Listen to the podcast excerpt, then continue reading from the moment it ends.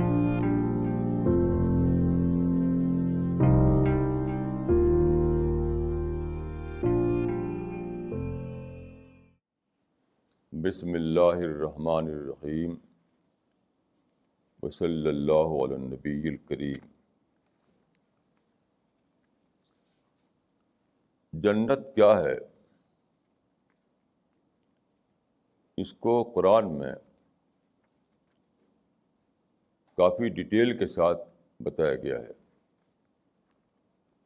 آپ قرآن کو پڑھیں تو آپ پائیں گے کہ قرآن میں مثلاً نماز کیسے پڑھی جائے اس کی کوئی ڈیٹیل نہیں، حج کیسے کیا جائے اس کی کوئی ڈیٹیل نہیں،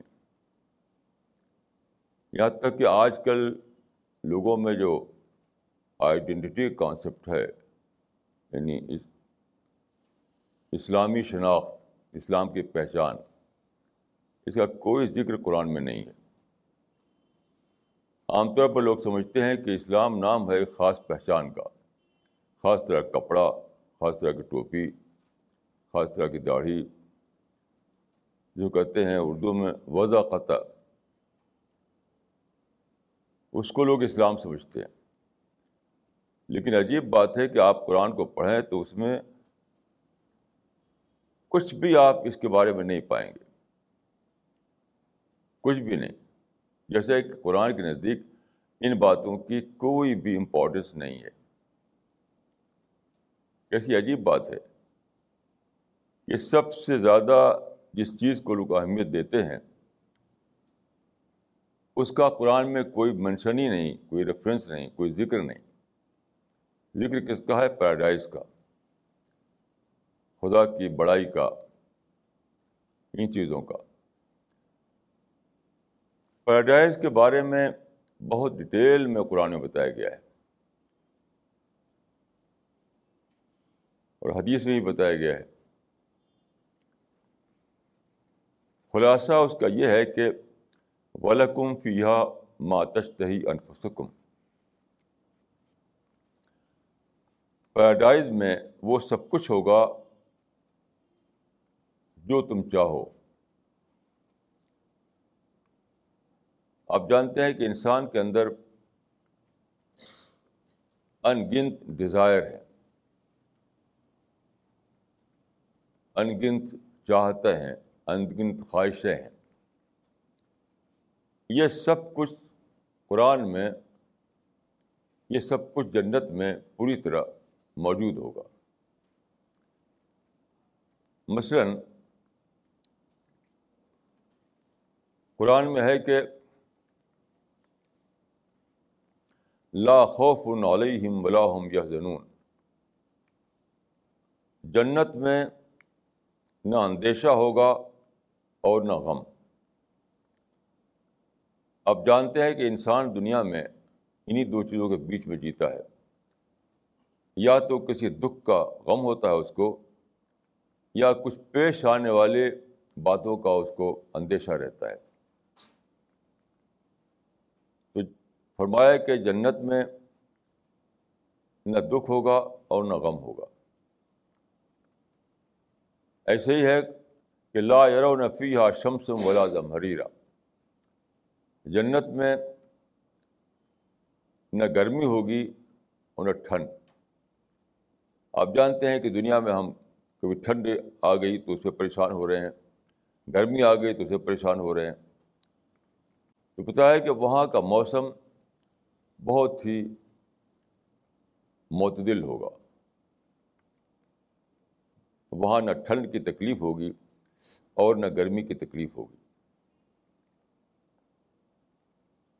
اسی طرح حدیث میں ہے کہ لا صخب فیہ ولا نصب، پیراڈائز میں نہ شور ہوگا اور نہ تکلیف ہوگی.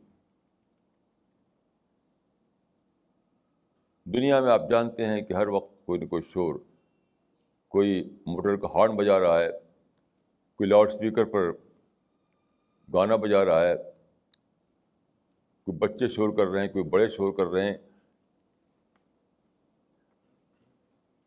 میں نے پڑھا تھا ایک بار ٹائمس آف انڈیا میں کہ ایک لیڈی دلی چھوڑ کر صرف اس لیے چلی گئی کہ یہاں اس کو لاؤڈ اسپیکر کی آوازیں اتنا سننے کو ملتی تھیں کہ وہ برداشت نہیں کر سکی، وہ دلی چھوڑ کے چلی گئی کہیں پتہ نہیں کہاں. تو فرمایا کہ لا سخابہ فیہ ولا نصبہ، جنت میں نہ شور ہوگا اور نہ تکلیف ہوگی.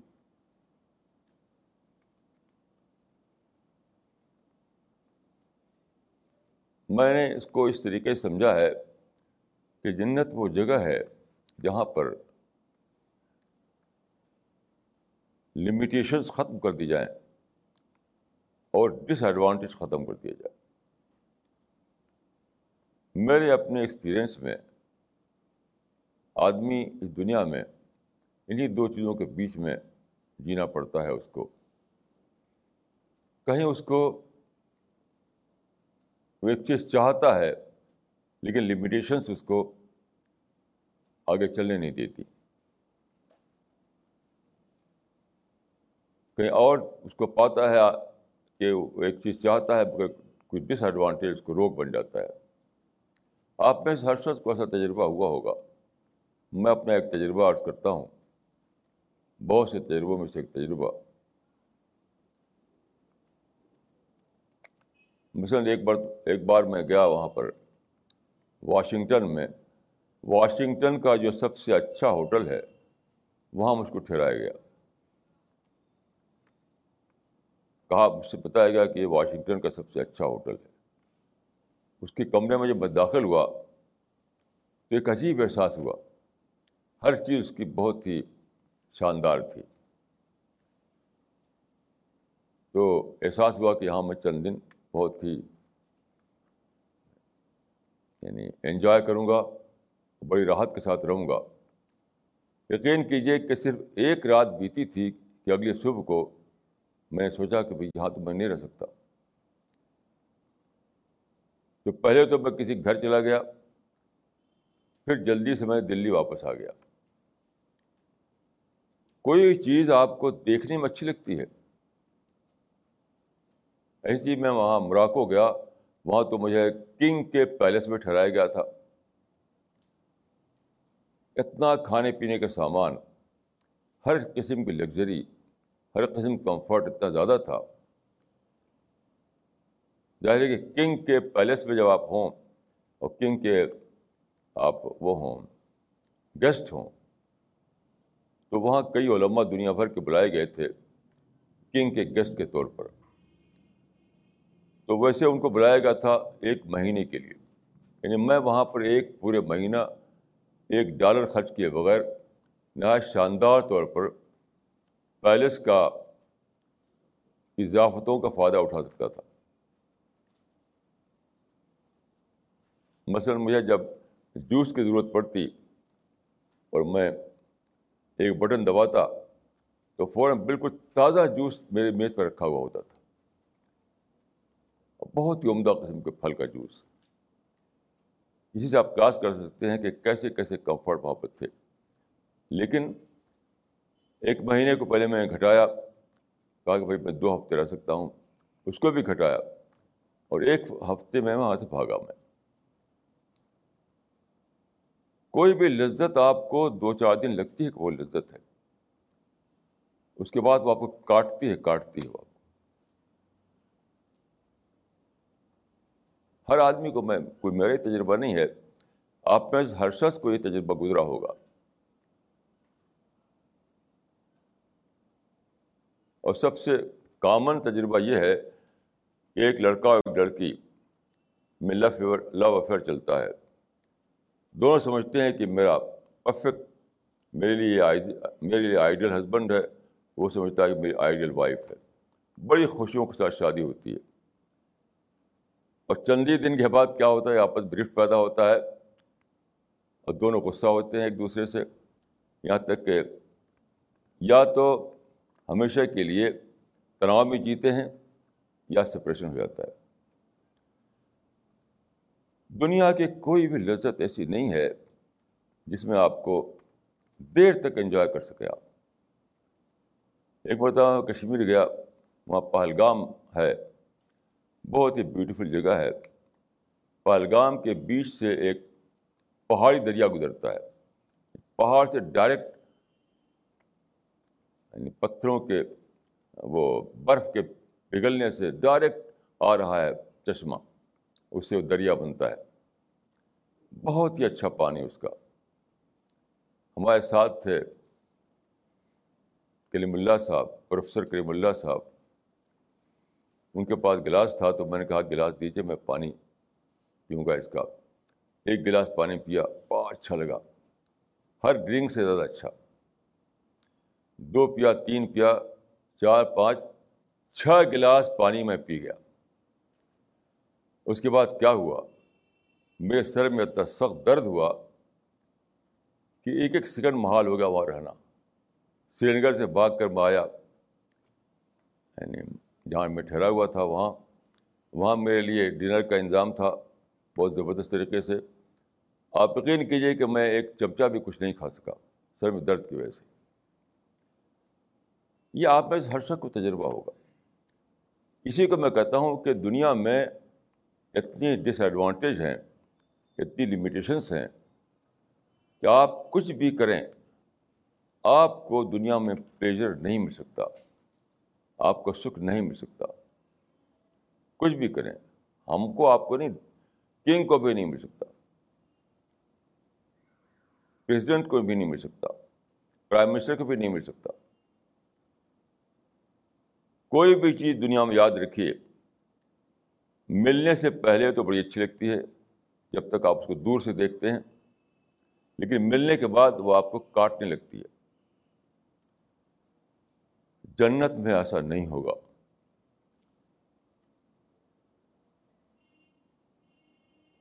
کیوں ایسا کیوں نہیں ہوگا, اس کو ایک مثال سے سمجھیے. حدیث میں آتا ہے جنت کے بارے میں کہ وہاں ہر لمحہ لذتوں میں اضافہ ہوگا. دنیا میں کیوں آپ بور ہو جاتے ہیں, کیوں آپ انجوائے نہیں کر پاتے, کیوں وہ لذت یا وہ راحت یا وہ کمفرٹ یا وہ لگژری ایک جگہ ٹھہر جاتی ہے. وہ ٹھہرے ہوئے لذت سے آپ انجوائے نہیں کر سکتے, آپ اور چاہتے ہیں اور چاہتے ہیں اور چاہتے ہیں, لیکن پھر بھی ایک حد آ جاتی ہے جہاں لمٹ آ جاتی ہے, اس کے آگے آپ کچھ نہیں کر سکتے. مثال کے طور پر آپ بہت اچھا کھانا شروع کریں, لذیذ کھانے, بہت ہی اچھے کھانے کھانے لگیں, تو کیا ہوگا, تو یہ ہوگا کہ پیسہ تو ہوگا لیکن آپ کھا نہیں سکیں گے, طرح طرح کی بیماری لگ جائے گی آپ کو. جس کے پاس بھی زیادہ پیسہ اسے پوچھ لیجیے کہ وہ ہر لذت والی چیز کو نہیں کھا سکتا, کیونکہ ڈاکٹر منع کرتا ہے اس کو, یہ نہیں کھا سکتے وہ نہیں کھا سکتے. جنت میں ایسا نہیں ہوگا. جنت میں ہے کہ وہاں پر آپ کو ٹوائلٹ نہیں جانا ہوگا, وہاں موشن کی ضرورت نہیں پیش آئے گی. اس میں یہ ہے کہ آدمی کھانا کھائے گا, وہ کھانا ہضم ہوگا, ایک خوشبودار ہوا نکلے گی اور سارا کھانا اور پھر سارا پیٹ آپ کا خالی ہو جائے گا. بجائے اس کے کہ آپ کہیں ٹوائلٹ میں جائیں, ایک خوشبودار ہوا سے آپ کا سارا پیٹ جو ہے وہ صاف ہو جائے گا, اور پھر آپ کھائیں گے پھر کھائیں گے پھر کھائیں گے. تو ایک اس میں ایک مثال ہے جس سے آپ اندازہ کر سکتے ہیں کہ جنت کیا چیز ہوگی.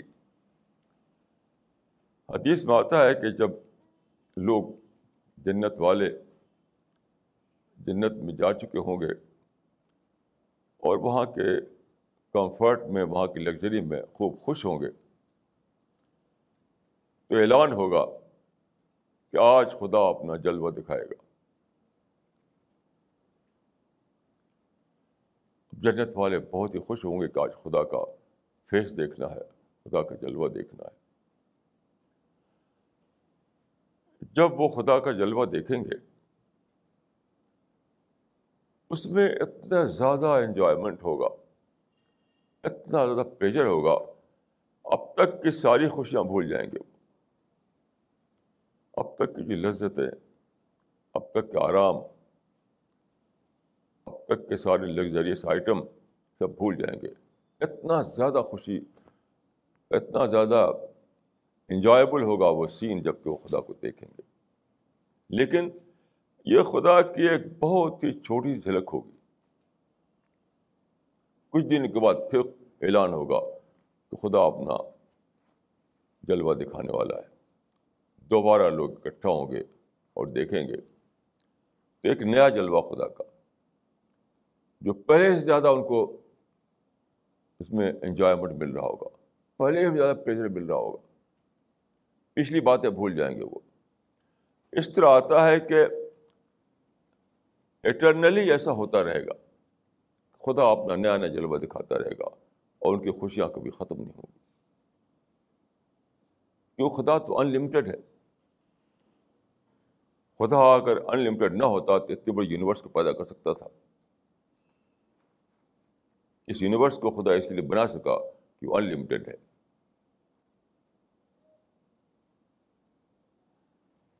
تو جنت میں بورڈم اس لیے نہیں ہوگا کہ وہاں پر ہر دن ایک نئی لذت ملے گی. دنیا میں بورڈم اس لیے ہو جاتا ہے کہ یہاں پر لذت ٹھہر جاتی ہے, نئی لذت نہیں ملتی آپ کو. اس لیے جنت میں بورڈم نہیں ہوگا, جنت میں بیماری نہیں ہوگی. حدیث میں ایک تمثیل کی زبان میں آتا ہے کہ ایک جانور لایا جائے گا اور سب کے سامنے اس کو ذبح کیا جائے گا, اس کو سلاٹر کیا جائے گا. اعلان ہوگا کہ یہ موت تھی جس کو قتل کر دیا گیا, جو ختم کر دیا گیا. یہ تمثیل کی زبان ہے کہ جنت میں موت کا خاتمہ ہو جائے گا. اب صرف جینا ہے اور خوشیوں میں رہنا ہے, ایٹرنلی آپ کو انجوائے کرنا ہے.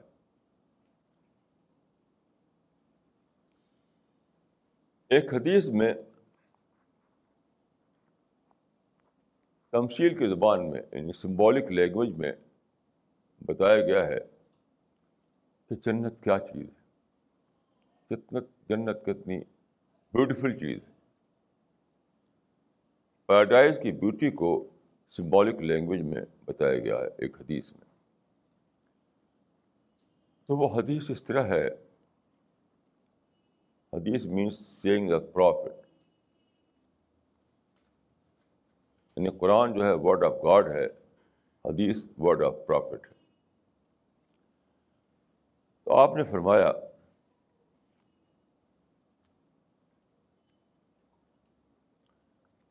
کہ جب دنیا, یہ آج کی جو پریزنٹ ورلڈ ہے, جب یہ ختم ہو جائے گی, کیونکہ آپ جانتے ہیں کہ ایک مدت تک یہ ہے, اس کا پیریڈ ہمیشہ کے لیے نہیں ہے. ایک ٹیسٹنگ پیریڈ ہے, وہ ختم تو دنیا بھی ختم. اس کے بعد دوسرا پیریڈ آ جائے گا جہاں ہیل ہوگی اور پیراڈائز ہوگی.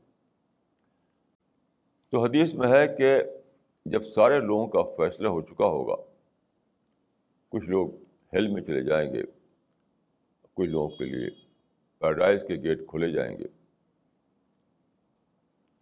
ایک آدمی وہاں میدان میں کھڑا رہ جائے گا, اس کے لیے کوئی فیصلہ نہیں ہوا ہوگا, کیونکہ اس کا جو عمل تھا وہ ایسا تھا کہ 50-50 کا معاملہ اس کا سمجھ لیجیے تھا, کہ نہ ہیل کے قابل نہ پیراڈائز کے قابل. وہ آدمی اکیلا کھڑا ہوا ہے, تو وہ خدا سے کہتا ہے, دیکھیے سمبولک لینگویج ہے. تو وہ آدمی خدا سے کہتا ہے کہ اے میرے رب, تو نے مجھ کو جنت نہیں دی, تو مجھ کو دکھا دے کہ جنت ہے کیا چیز. ایک نظر سے میں جنت کو دیکھ لوں, وہ کیا چیز ہے جو جنت یا پیراڈائز ہے. تو خدا فرشتوں سے کہے گا کہ اس انسان کو لے جاؤ اور پیراڈائز کا گیٹ کھولو, وہاں کھڑا ہو کر یہ دیکھے پیراڈائز کو. اس آدمی کو لے جایا جائے گا, پیراڈائز کا گیٹ کھولا جائے گا, وہ کھڑا ہو کر دیکھے گا.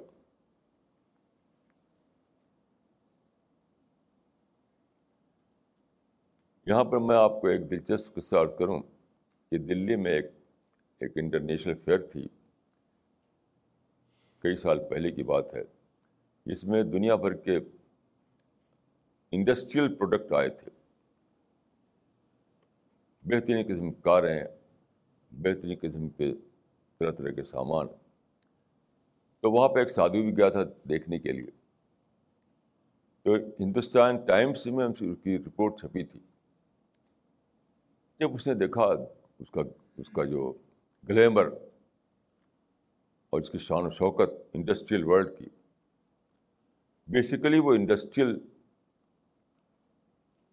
نمائش تھی. تو جب انڈسٹریل ورلڈ کا اس نے گلیمر دیکھا, تو ہندوستان ٹائمز میں آیا تھا کہ رپورٹر سے اس نے کہا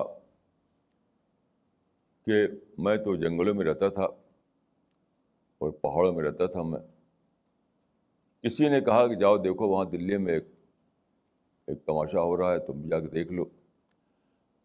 تو اب میں جو دیکھا ہے اس کو, تو میں اس سوچ میں پڑ گیا ہوں کہ میں انڈسٹریل ورلڈ میں رہوں یا پھر اسی جنگل میں چلا جاؤں واپس. یعنی زندگی بھر کا وہ خواب جو تھا اس کا کہ میں نجات سالویشن مجھے ملے گی اس میں جنت جنگل میں, اور پہاڑوں میں رہنے سے مجھے اسپریچولیٹی ملے گی وغیرہ وغیرہ, وہ سب بھول گیا وہ. تو خیر میں یہ عرض کر رہا تھا کہ وہ آدمی جب اس کو پیراڈائز دکھائی جائے گی, تو اتنا زیادہ وہ اس کو اس کے اندر ایک سینس آف آ پیدا ہوگا, ایک تھرل پیدا ہوگا, جس کو اردو میں کہتے ہیں کہ اتنا مبہوت ہو جائے گا وہ, تو وہ کہے گا کہ خدایا جس جنت کو تو نے مجھے دکھا دیا اس میں مجھے داخل بھی کر دے. جس جنت کو تو نے مجھے دکھا دیا اس میں مجھے داخل بھی کر دے. تو خدا کہے گا کہ اے میرے بندے تو مجھ سے جنت کو نہ مانگ, اے میرے بندے تو مجھ سے جنت کو نہ مانگ. تو جس دنیا کو چھوڑ کر آیا ہے, یہ پوری ارتھ پوری دنیا, تو جس دنیا کو چھوڑ کر آیا ہے, جہاں ماسکو ہے, واشنگٹن ہے, لندن ہے, نیو دہلی ہے, ٹوکیو ہے, غرضے کی پوری یہ دنیا, تو خدا کہے گا کہ تو مجھ سے جنت کو نہ مانگ. جس دنیا کو تو چھوڑ کر آیا ہے وہ دنیا, ایسے ہی ایک اور دنیا میں تم کو دے دیتا ہوں. دو دنیائیں, تم جنت کو مجھ سے نہ مانگو. تو وہ آدمی جو جنت کو دیکھ چکا ہوگا,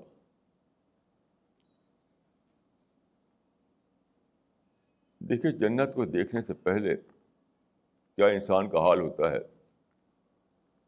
ایک جاب کھویا جائے تو وہ سوسائڈ کر لیتا ہے, ایک لین اگر چھن جائے تو لڑنے کے لیے, اس کو قتل کرنے کے لیے تیار ہوتا ہے جس نے لین چھینی ہے. پولیٹیکل اس میں آپ دیکھتے ہیں کہ اگر اس کو ایم پی نہیں بنا وہ, یا کوئی اچھا پورٹ فولیو نہیں ملا منسٹری کا, تو اس کا حال یہ ہوتا ہے کہ وہ ہاسپٹل میں داخل ہو جاتا ہے, وہ ہاسپٹلائز ہو جاتا ہے. وہ ایک چھوٹے سے کھونے کو برداشت نہیں کر پاتا دنیا کے ایک چھوٹی سی چیز کو کھونے کو, ایک پارٹیکل دنیا کا.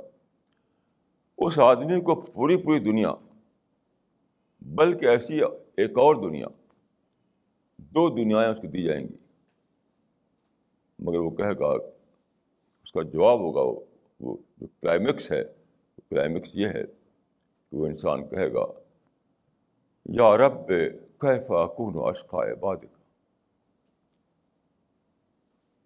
یا رب کیف اکون عشقا عبادک, اے میرے رب میں کیسے,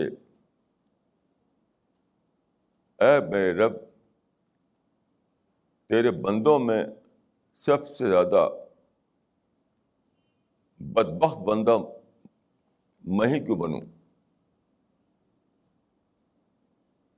اے میرے رب میں ہی تیرے بندوں میں سب سے زیادہ بدبخت بندہ کیوں بنوں, کیسے بنوں. یعنی جنت کو چھوڑ کر ایسی دو دنیاؤں کو لے کا مالک بن جانا, اتنا بڑا امپائر, آپ غور کیجئے, اتنا بڑا امپائر جس میں ایسی دو دنیایں ہوں اور اس کے تھرون پر وہ بیٹھا ہوا ہو کراؤن پہن کر کے. آپ ذرا غور کیجیے اس چیز کو کہ ایسی دو دنیاؤں اسے دے دی جائیں, اس کا امپائر وہاں قائم ہو, ساری لگژریز, سارے کمفرٹ, ساری عزت, سب کچھ اس کو دو دنیاؤں کے لیول کا مل جائے, تب بھی وہ جنت اتنی پریشس چیز, اتنی ویلیوبل چیز ہوگی, اتنی زیادہ بیوٹیفل ہوگی کہ وہ کہے گا کہ خدایا اگر میں دو دنیاؤں کو لے لوں جنت کو چھوڑ کر کے, تو میں, مجھ سے زیادہ احمق آدمی تو کوئی نہیں, مجھ سے زیادہ اسٹیپڈ آدمی تو کوئی بھی نہیں.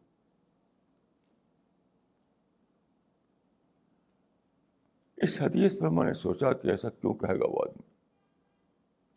آدمی, ایسا کیوں کہے گا. تو مجھے ایک مثال سمجھ میں آئی, ٹی وی سیٹ کی مثال. دیکھیے, ایک آپ کے پاس ایک بہت اچھا کلر ٹی وی ہو, دنیا کا سب سے اچھا کلر ٹی وی, جس میں بہت ہی صاف آواز بھی ہو اور بہت ہی صاف پکچر بھی ہو, تو اگر میرے پاس 1000 ٹی وی ہے جو کھڑکھڑ کرتا ہے, black and white T V, جس میں نہ تصویر صاف آتی نہ آواز صاف آتی, تو میں آپ سے کہوں کہ آپ اپنا ایک ٹی وی جو آپ کے پاس, کلر ٹی وی جو آپ کے پاس ہے بہت اچھا, مجھے دے دیجیے, میرا 1000 ٹی وی آپ لے لیجیے. تو آپ کہیں کہ بھائی کھٹراک, اس کھٹراک کو لے کیا کروں, اسے کوڑے پہ ڈال دو, اس کو کیا کروں گا میں. اس سے میں نے نتیجہ نکالا, امپرفیکٹ کی کوئی بھی کوانٹٹی پرفیکٹ کا بدل نہیں بن سکتی.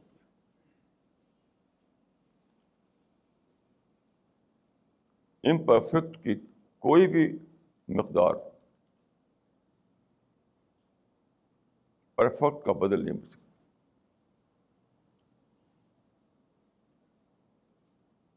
امپرفیکٹ کتنا ہی زیادہ ہو لیکن وہ پرفیکٹ کے برابر نہیں ہو سکتا. یہ ہے فرق جس کی وجہ سے وہ آدمی کہے گا کہ خدایا میں ہی تیرے بندوں میں سب سے زیادہ بدبخت بندہ کیوں بنوں. ایسی دنیا ہے جس میں ہم کیا کچھ کرتے ہیں, جس کو آپ جانتے ہیں آپ, اور وہ پیراڈائز جس کو ہم چھوڑے ہوئے ہیں. تو کتنی بڑی اسٹیبلٹی ہے یہ, کتنی بڑی اسٹیبلٹی ہے. اب میں کچھ اور باتیں آپ کے سامنے رکھوں گا اس کے اور تھوڑی ڈیٹیل کے لیے, اس بات کو سمجھنے کے لیے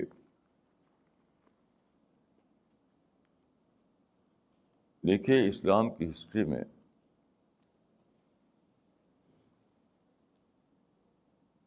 بہت لمبا حکومت کا زمانہ تھا. عباسد کو عباسد پیریڈ کہتے ہیں. پہلے پرافٹ کا زمانہ تھا, پھر کیلیفت کا زمانہ آیا, پھر امیت کا زمانہ آیا, پھر عباسد کا زمانہ آیا. تو ان کا رول بہت بڑے ایریا میں تھا.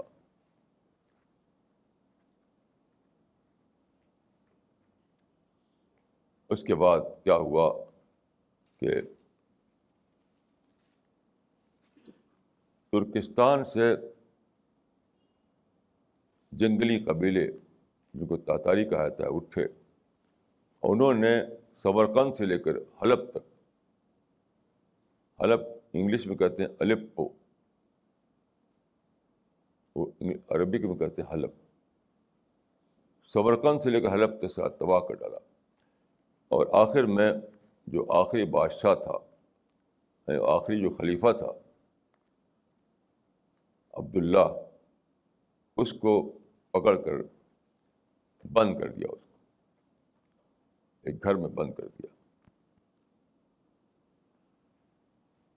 تو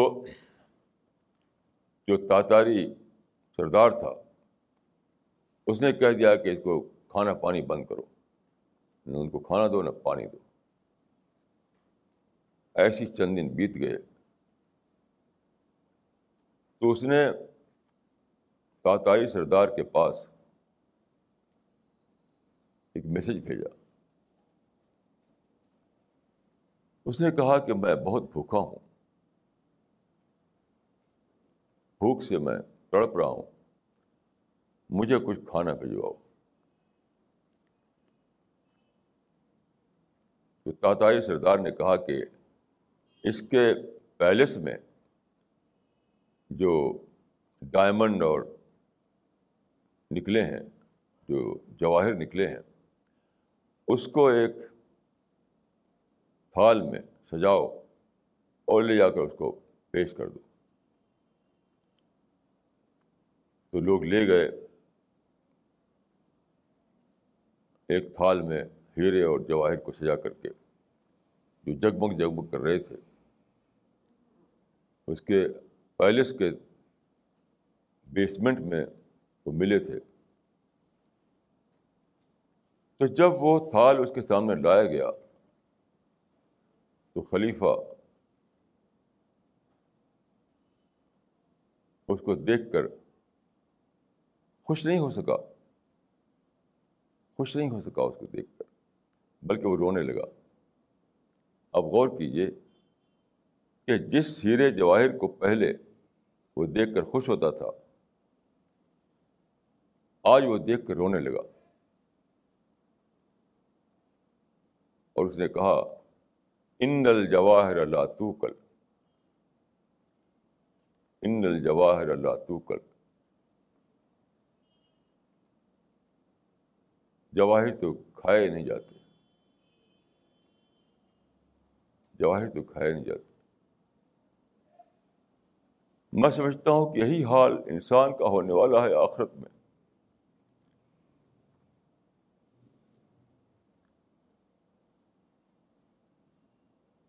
جو لوگ خدا کو بھولے ہوئے ہیں, جنہوں نے خدا کے آگے سرنڈر نہیں کیا, جنہوں نے خدا کی مرضی کو اپنی مرضی نہیں بنایا اور دنیا میں لگے رہے کہ اس میں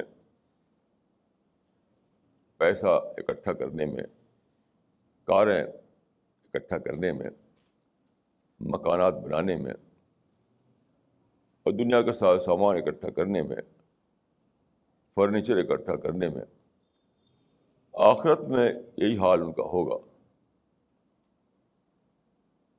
ان کو بھوک لگے گی, ان کو پیش کیا جائے گا, دیکھو یہ تمہارا فرنیچر ہے, دیکھو یہ تمہاری کاریں ہیں, دیکھو یہ تمہارا بینک بیلنس ہے.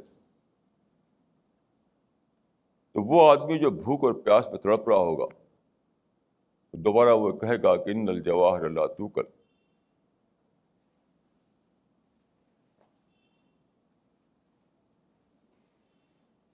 جس چیزوں کو آج انسان پا کر خوش ہوتا ہے وہ سمجھتا ہے کہ میں کامیاب ہوں, وہ چیزیں اس کو دی جائیں گی اس وقت, تو اس کو پتہ چلے گا نہ اس سے پیاس بجھنے والی ہے, نہ اس کے نہ بھوک مٹنے والی ہے. تو یاد رکھیے دنیا کی یہ ساری چیزیں آپ کو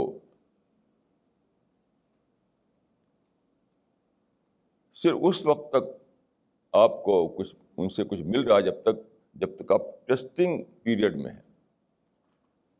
اس کے بعد یہی کھانا آپ کا حلق کے نیچے نہیں اترے گا, یہ پانی آپ گلے کے نیچے نہیں اترے گا, یہی کھانا یہی پانی یہی لذتیں یہی کمفرٹ یہی لگژریز, یہ صرف اس لیے آپ کو یہ کھانا صرف اس لیے آپ گلے کے نیچے اترتا ہے کہ خدا نے اجازت دے دی ہے کہ جب تک ٹیسٹنگ پیریڈ ہے تب تک انہیں انجوائے کرنے دو. یہ بہت ہی امپورٹنٹ بات ہے, یہ قرآن میں بتائی گئی. یاد رکھیے کہ دنیا میں جب آپ لذتوں کو استعمال کر کے خوش ہوتے ہیں, ٹیسٹی کھانے کھا کر کے یا اچھے اچھے چیزوں کو پا کر کے خوش ہوتے ہیں, یہ صرف اس وقت تک ہے خدا کی طرف سے جب تک آپ ٹیسٹ پر ہیں. یہ ٹیسٹ کی پرائس ہے. ٹیسٹ ختم تو انجوائمنٹ بھی ختم.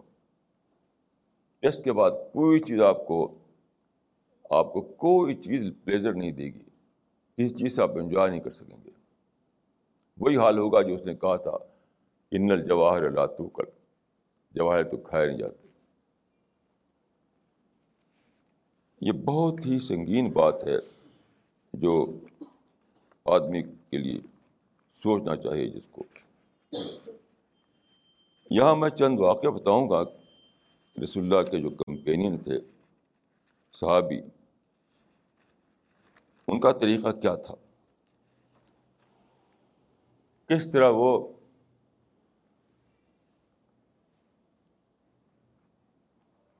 دنیا میں رہتے تھے, جس کے نتیجے میں خدا نے اعلان کیا کہ رضی اللہ عنہم و رضوا عنہ,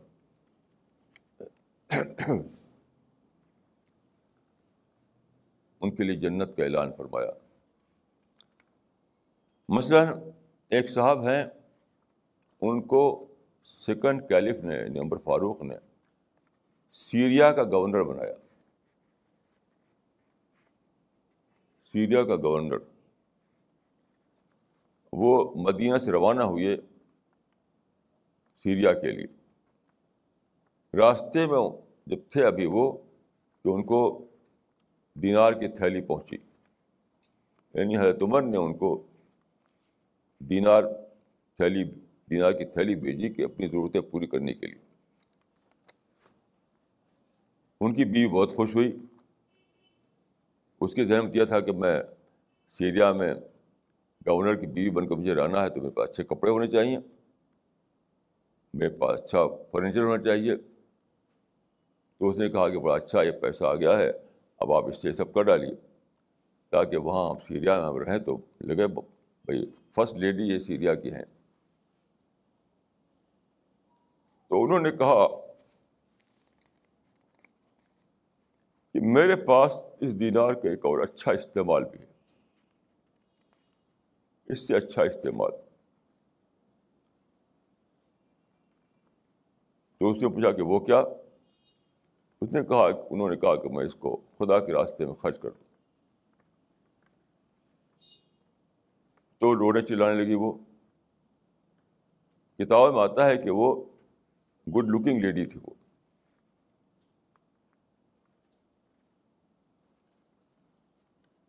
تو آپ جانتے ہیں کہ گڈ لکنگ جو لیڈیز ہوتی ہیں ان میں, جس کو کہتے ہیں انگریزی میں ٹینٹرم, تو ان کے اندر ٹینٹرم بھی آ جاتا ہے, ناز نخرے دکھاتی ہیں. تو اس نے ناز نخرہ دکھایا, روئی چلائی. تو اس صحابی نے کہا کہ سن لو, میں تمہاری خاطر جنت کو نہیں چھوڑ سکتا.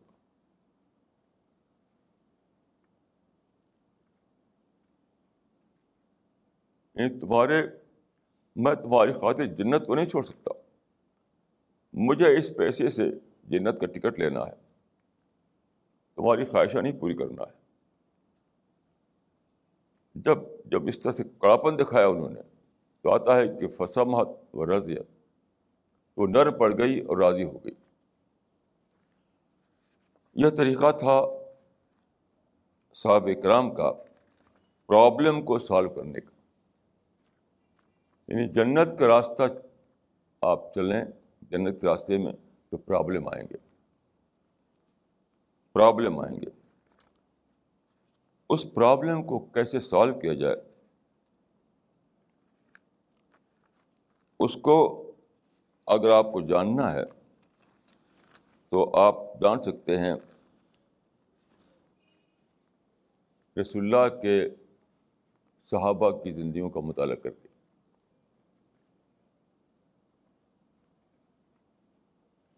ایک صحابی تھے جس زمانے میں, حضرت عمر فاروقی کے زمانے کے واقعہ ہے کہ ایران کا جو امپرر تھا اس سے آپ جانتے ہیں کہ لڑائی ہوئی اور امپرر کی فوج ہار گئی اور مسلمانوں کو فتح ہوئی. تو امپرر کا جو کراؤن تھا وہ بھی اس میں مارے گئے تھے, وہ امپرر بھی. تو لڑائی ہوتے ہوتے شام ہو چکی تھی,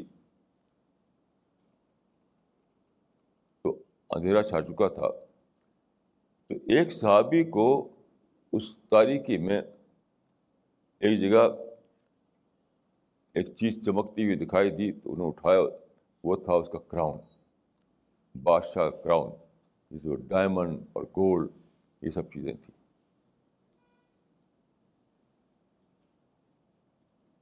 تو انہوں نے کیا کیا,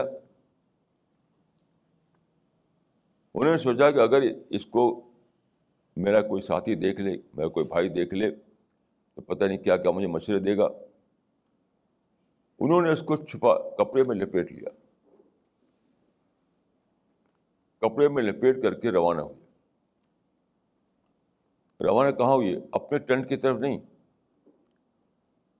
کیونکہ انہوں نے یہ بھی سوچا کہ اگر میں اس کو لے کر اپنے ٹینٹ پر جاؤں گا ہو سکتا ہے کہ میری نیت بدل جائے, ہو سکتا ہے کوئی بات پیش آ جائے. اسی وقت سیدھے گئے وہ سردار کے ٹینٹ کی طرف, جو وہاں آرمی کا سردار تھا. وہاں پر ٹینٹ میں تھے وہ سردار, اس کے اندر داخل ہوئے اور اس کو نکال کر رکھا سردار کے سامنے. تو وہاں ہلکی موم بتی کی روشنی شاید ہوگی, بال وہاں جب رکھا تو وہ جگمگا اٹھا وہ سامان جو کہ کراؤن تھا کنگ کا. پھر آپ دیکھیے کہ انہوں نے کیا کیا. اب بھی آخری ایک موقع ہو سکتا تھا کوئی پرابلم پیدا ہو جائے ان کے لیے, وہ فوراً انہوں نے پیٹھ پھیری, وہ رکھا الٹی طرف گھوم کر کے ٹینٹ کے باہر نکلنے لگے. سردار نے پوچھا کہ اپنا نام تو بتا دو کہ تم کون ہو.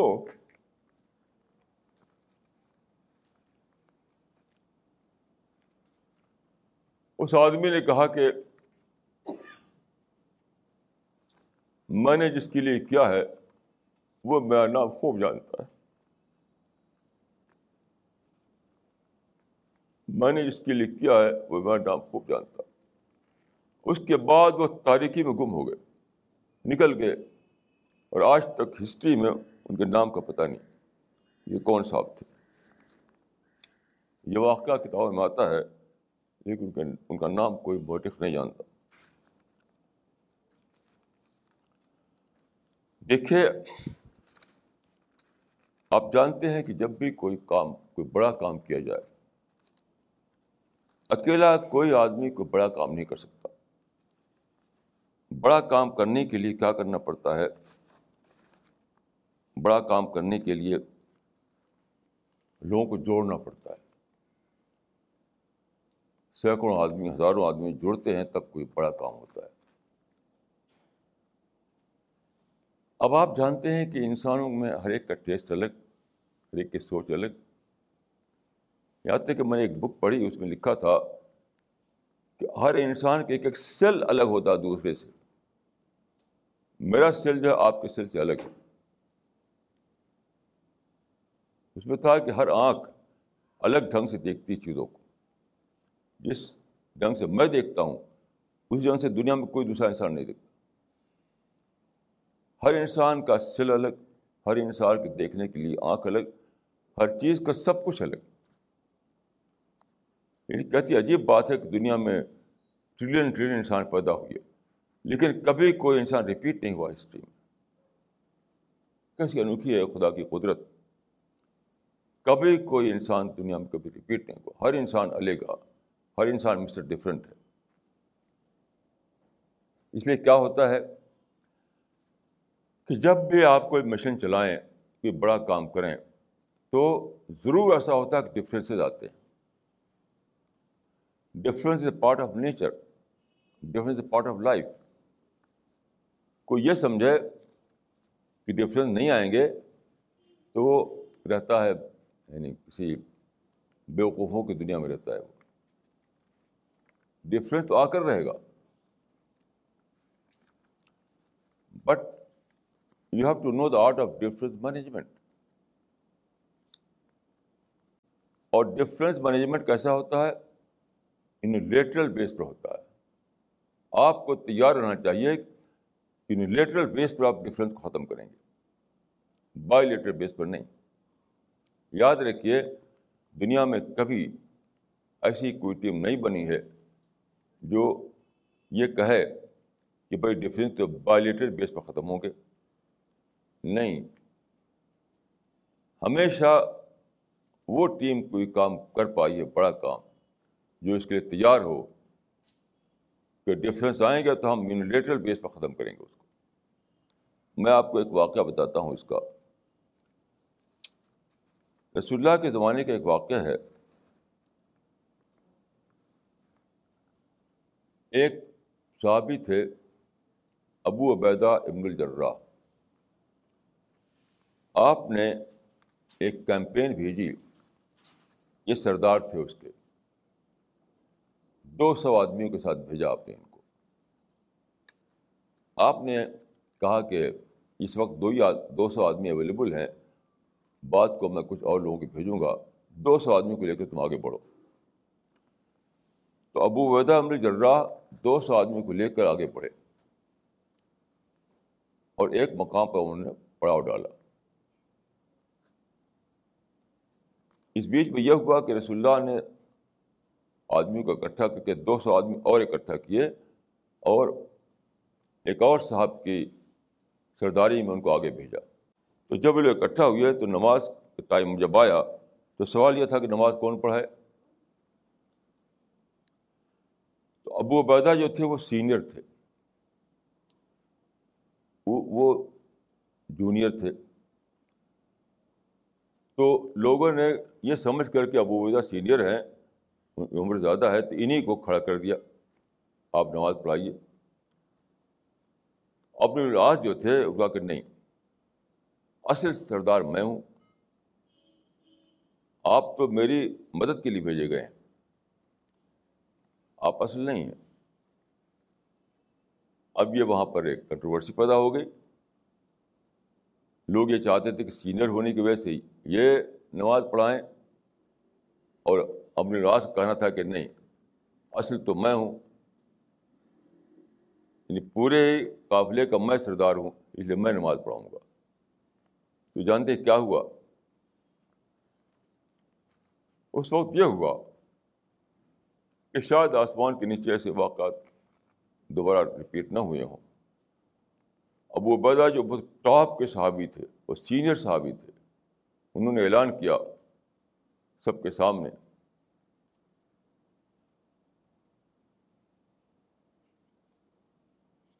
وَاللَّهِ إِنْ عَصَيْتَنِي لَأَطِيعَتُكَ. انہوں نے کہا کہ جب میں چلا تھا مدینہ سے تو پرافٹ نے ہم کو یہ نصیحت کی تھی کہ تم لوگ آپس میں ٹکراؤ نہ کرنا، تم لوگ جب ملو وہاں پر جا کر کے آگے تو آپس میں اختلاف نہ کرنا, ٹکراؤ نہ کرنا. تو انہوں نے کہا کہ وہ اللہ لئن عصیتنی لأطعتک, خدا کی قسم اگر تم میری بات نہ مانو تو میں خود ہی تمہاری بات مانوں گا. مطلب انڈیٹلی انہوں نے سرنڈر کر دیا. جو سینئر تھا, سینئر, اس نے کہا کہ خدا کی قسم اگر تم میری بات نہ مانو مطلب مجھے نماز یہ امامت کا موقع نہ دو تو کوئی حرج نہیں, میں پیچھے کھڑا ہو جاتا ہوں, تم نماز آگے پڑھاؤ. تم میری بات نہ مانو تب بھی میں تمہاری بات مانوں گا تاکہ یونٹی باقی رہے. اس طرح سے صحابہ نے وہ کام کیا جو ہسٹری میں جس کی کوئی دوسری مثال نہیں, دوسری مثال نہیں. قرآن میں ہے کہ جنت والوں کی جو ٹائٹل دیے گئے قرآن میں وہ ہے النفس المطمئنہ, یعنی مطمئن سول. مطمئن سول یا ایتھا النفس المطمئنہ. یہ مطمئن سول کون ہے؟ وہ ہے رضی اللہ عنہم ورضوا عنہ. یہ وہ لوگ ہیں جو راضی ہو گئے خدا کے اوپر. میں اس پر غور کیا کہ راضی ہونا کیا چیز ہے, خدا کے اوپر راضی ہونا کیا چیز ہے. تو صحابہ کے واقعات سے سمجھ میں آئی یہ بات. راضی ہونا یہ ہے کہ دنیا میں خدا نے اپنے پلان کے مطابق, خدا کا جو کریشن پلان ہے اس کے مطابق ایسی چیزیں پیدا کی ہیں جو ہم میں سے کئی لوگوں کو, جس کو ہم میں سے کئی لوگ لائک نہ کریں. مثلا میں چھوٹا ہوں, آپ بڑے ہیں, میری پرسنالٹی ویک ہے, آپ کی پرسنالٹی طاقتور ہے, میرے پاس کم لینڈ ہے, آپ کے پاس زیادہ لینڈ ہے, آپ زیادہ اچھا بولتے ہیں, میں اچھا نہیں بول پاتا. تو کئی قسم کے ڈفرینسز ہوتے ہیں. اسی ڈفرینسز سے کیا ہوتا ہے؟ لالچ, حسد, کینہ, بغض, انتقام, آروگینس, یہ سب آتا ہے.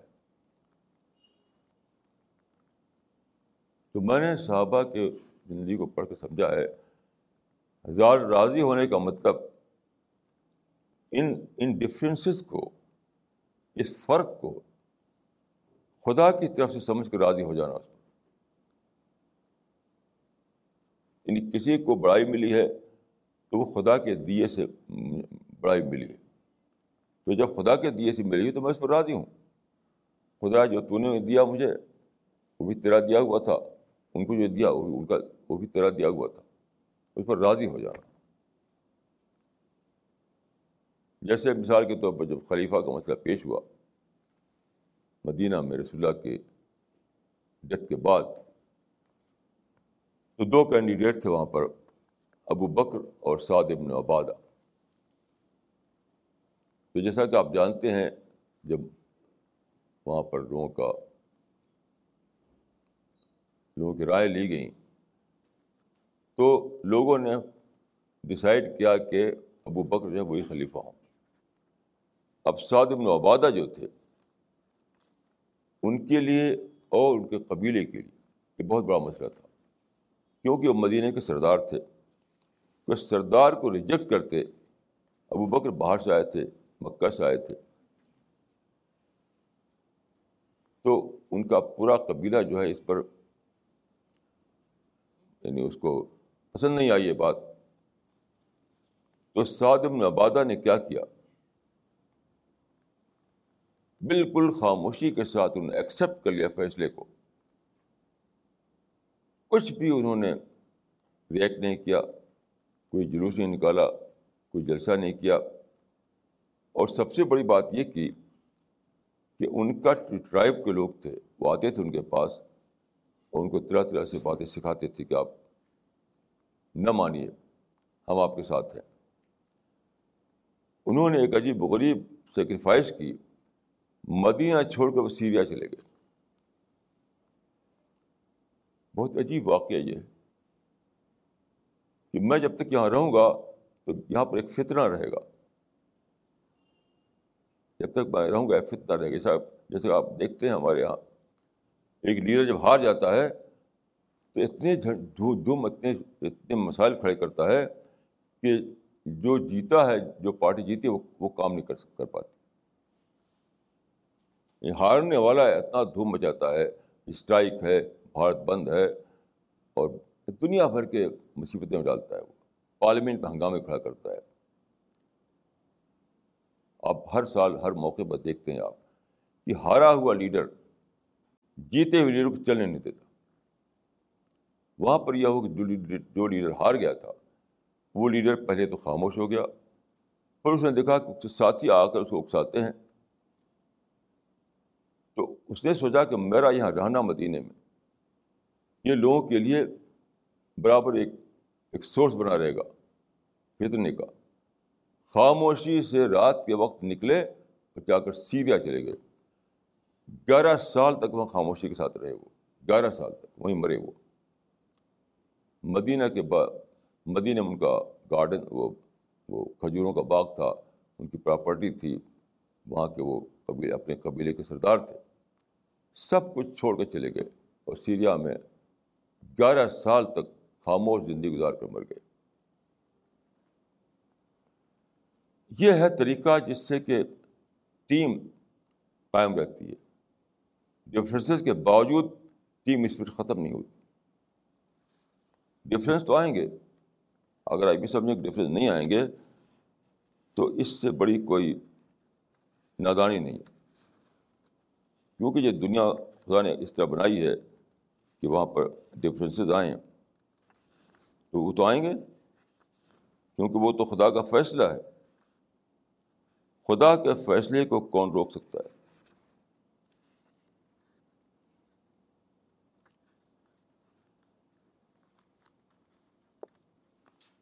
ایک صحابی کا میں واقعہ عرض کروں. کیسے لوگ تھے وہ. ایک عام صحابی, بالکل عام, ایک کامن, جس کو آپ کہتے کامن مین. اس کے اندر بھی کیا اسپرٹ ہوتی تھی. وہ آئے, گاؤں کے رہنے والے تھے وہ, رسول اللہ کے پاس, اور انہوں نے آپ کے پاس آ کر کے بیعت کی اور اسلام ایکسیپٹ کیا. آپ نے ان کو حضرت علی کے ساتھ کر دیا کہ ان کے ساتھ رہو اور ٹریننگ لو, سیکھو کیا ہے خدا کی تعلیمات, خدا کی ٹیچنگ. تو 2-4 دن وہ دکھائی دیے. وہاں پر جو پہچان تھی مسجد تھی, لوگ مسجد میں آتے تھے. اگر مسجد میں دکھائی نہ دیں تو سمجھ لیے کہ وہ آدمی کہیں چلا گیا ہے. تو رسول اللہ نے اس کو 2-4 دن دیکھا, پھر اچانک معلوم ہوا کہ وہ تو ہے نہیں, وہ تو مسجد میں آتے نہیں. آپ نے حضرت علی سے پوچھا کہ وہ آدمی جس کو میں نے تمہارے حوالے کیا تھا وہ کہاں چلا گیا, اس کا کیا معاملہ پیش آیا اس کے ساتھ. تو انہوں نے کہا کہ وہ تو مجھے بھی نہیں پتا, میرے ساتھ 2-4 دن رہا وہ, اس کے بعد وہ اب مجھ سے بھی نہیں ملتا ہے وہ آدمی. تو رسول اللہ نے کہا لوگوں سے کہ جس کو بھی وہ آدمی ملے تو وہ میرے پاس لے آئے. تو کیا ہوا کہ لوگ جو ہیں اس کی کھوج میں لگے. ایک صاحب کو وہ ایک دن مل گئے کہیں مدینے کے آؤٹسکرٹ میں. تو انہوں نے کہا کہ تم کو رسول اللہ نے یاد کیا ہے, تم سے ملنا چاہتے ہیں. وہ آئے, آپ نے پوچھا کہ تم کہاں چلے گئے. کہا میں نے دین سیکھ لیا, دین سیکھنے کہا تھا آپ نے. کہا وہ کیسے. تو ایک سورہ ہے, سورہ زلزال, اس میں یہ ہے کہ آدمی جو بھی نیکی کرے گا چھوٹی یا بڑی تو وہ خدا کے ہاں اس کا بدلہ ملے گا اس کو. تو اس نے کہا کہ خدا نے مجھے کانشنس دیا ہے, ضمیر دیا ہے جس کو آپ کانشنس کہتے ہیں. میرا کانشنس بتا دیتا ہے کہ یہ چیز بری ہے یا اچھی, کیونکہ آپ جب میں نے اسلام قبول کر لیا تو میرا کانشنس جاگ اٹھا ہے. تو میرا کانشنس جو فیصلہ کرتا ہے برائی کا تو چھوڑ دیتا ہوں, کیونکہ برائی کرتا ہے اس کو مان لیتا ہوں. تو آپ نے کہا کہ سب جنتی ہے.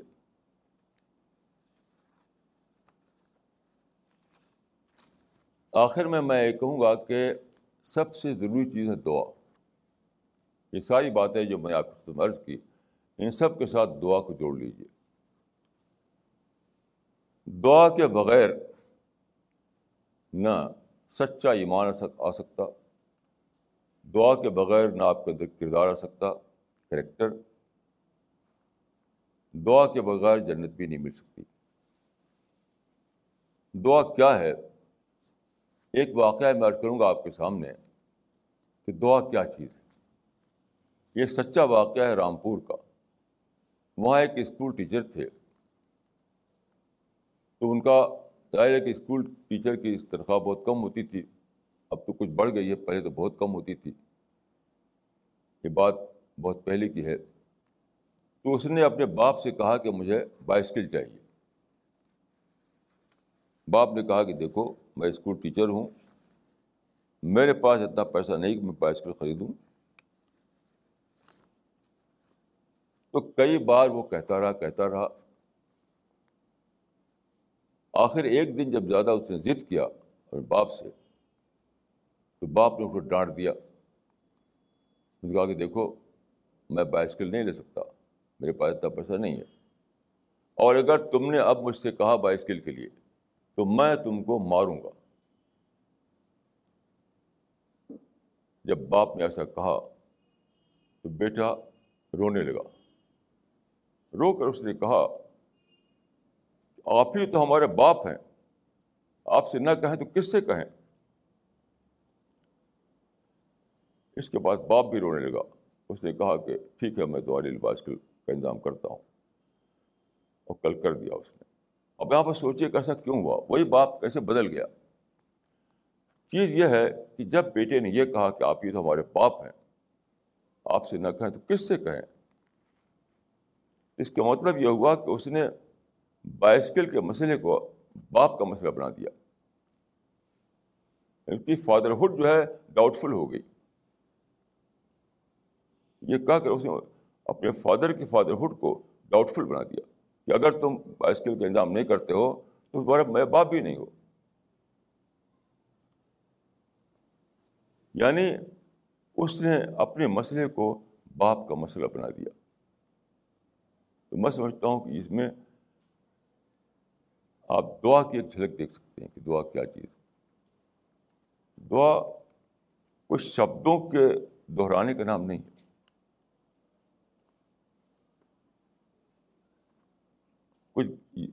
کچھ شبد آپ یاد کر لیں, اس کو دہرا دیں, اس کا نام دعا نہیں ہے. دعا تو یہ ہے کہ آپ خدا سے اس لیول پر آ کر بول پڑیں کہ وہاں آپ کا پرابلم خدا کا پرابلم بن جائے. جس طرح اس فادر کا پرابلم بن گیا بیٹے کا پرابلم, اس کے فادرہڈ ڈاؤٹفل ہونے لگی. تو جب یہ نوبت آ جائے کہ جو پرابلم بندے کا ہے وہ پرابلم خدا کا بن جائے, تو وہاں پر خدا کی طرف سے اعلان کر دیا جاتا ہے کہ اس کی دعا قبول کر لی گئی, اور سارے فرشتے دوڑ پڑتے ہیں اس کی دعا کو پورا کرنے کے لیے. تو دعا کے بغیر کوئی آدمی پیراڈائز تک نہیں پہنچ سکتا. اور دعا کیا ہے وہ اس واقعے میں آپ دیکھ سکتے ہیں اس کی جھلک. اقول قولی ھذا واستغفر اللہ لی ولکم اجمعین.